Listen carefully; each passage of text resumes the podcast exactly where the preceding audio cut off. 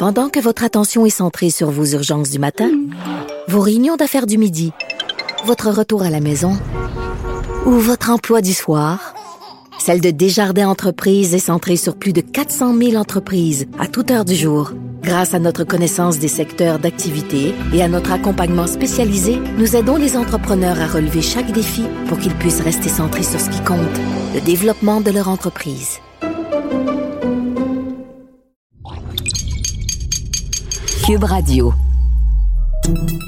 Salut, c'est Charles Dran avec l'équipe dans 5 minutes. On s'intéresse aux sciences, à l'histoire et à l'actualité. Aujourd'hui, on parle de parasites et de zombies. Le parasitisme, c'est la relation biologique durable entre deux êtres vivants différents où un des protagonistes, le parasite, tire profit d'un organisme, l'hôte, pour se nourrir, s'abriter ou se reproduire. Cette relation ne fait pas l'affaire de l'hôte la plupart du temps. Dans le monde des insectes, il y a un cas de parasitisme spectaculaire qui excite encore les biologistes qui n'en comprennent toujours pas les mécanismes. C'est celui d'un champignon qui prend le contrôle d'une fourmi pour l'aider à se reproduire. Le procédé, vous allez l'entendre, est digne d'un film d'horreur. Voici Cybelle Olivier. Dans la forêt tropicale en Thaïlande, une guerre fait rage depuis des millions d'années. Une guerre entre les colonies de fourmis et les champignons qui les infectent. La course à l'évolution a façonné l'une des méthodes de survie les plus sinistres jamais découvertes. Les fourmis de la jungle sont les proies principales d'un champignon qui les infecte et les transforme en vrais zombies. Son nom L'Ophiocordyceps unilateralis. Si une fourmi a le malheur de frôler un spore d'Ophiocordyceps, c'est le début d'un cycle de décrépitude jusqu'à la mort. Le champignon entame alors sa méthode infaillible ils s'infiltrent dans leur corps et dans leur cerveau. Ils possèdent maintenant l'exosquelette de la victime. Pendant des jours, des semaines, le champignon travaille comme un marionnettiste manipulant le corps de son martyr. C'est un contrôle extrêmement précis et insidieux. Une fois infectée, la fourmi quitte sa colonie, alors perchée en hauteur, pour trouver une petite plante au sol.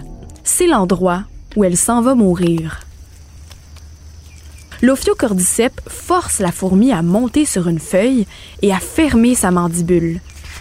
Une fois que c'est fait, elle ne pourra jamais la rouvrir. La fourmi finit ici sa vie, prisonnière de son propre corps. Mais comment un champignon peut-il forcer un insecte à bouger? Les chercheurs tentent de comprendre.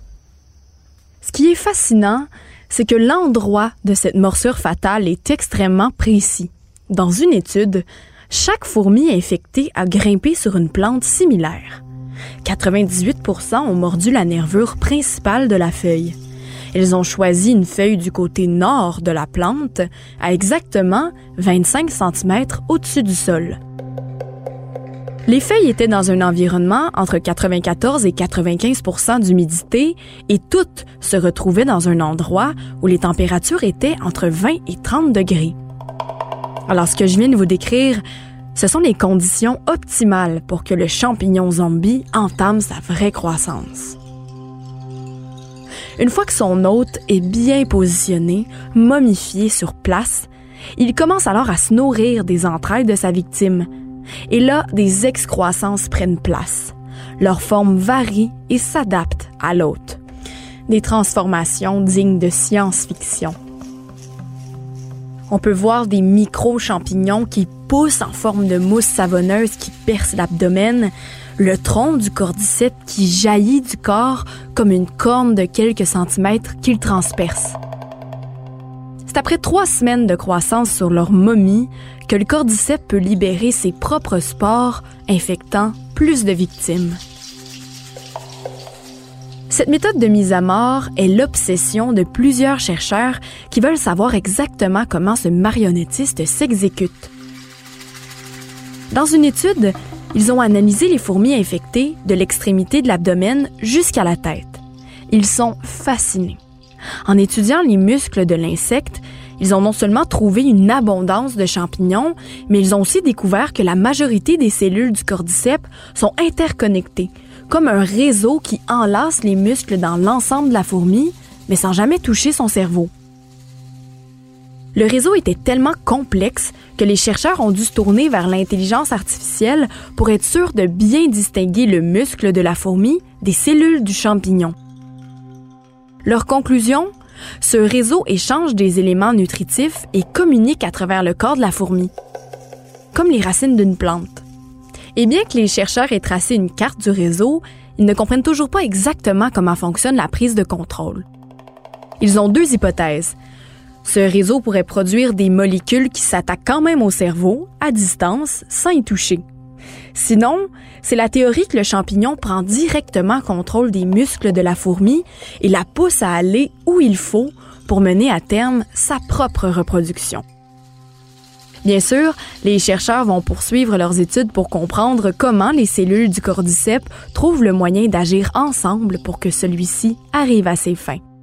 Un mélange raffiné de beauté et d'horreur en symbiose dans le monde miniature. Ouais, dans le monde miniature, heureusement. J'ose même pas imaginer un champignon qui me ferait aller embrasser un arbre pour ensuite me décomposer direct sur l'écorce et se propager tout de suite à la personne qui viendrait voir ce qui se passe. Merci, Sibelle Olivier. C'était en cinq minutes.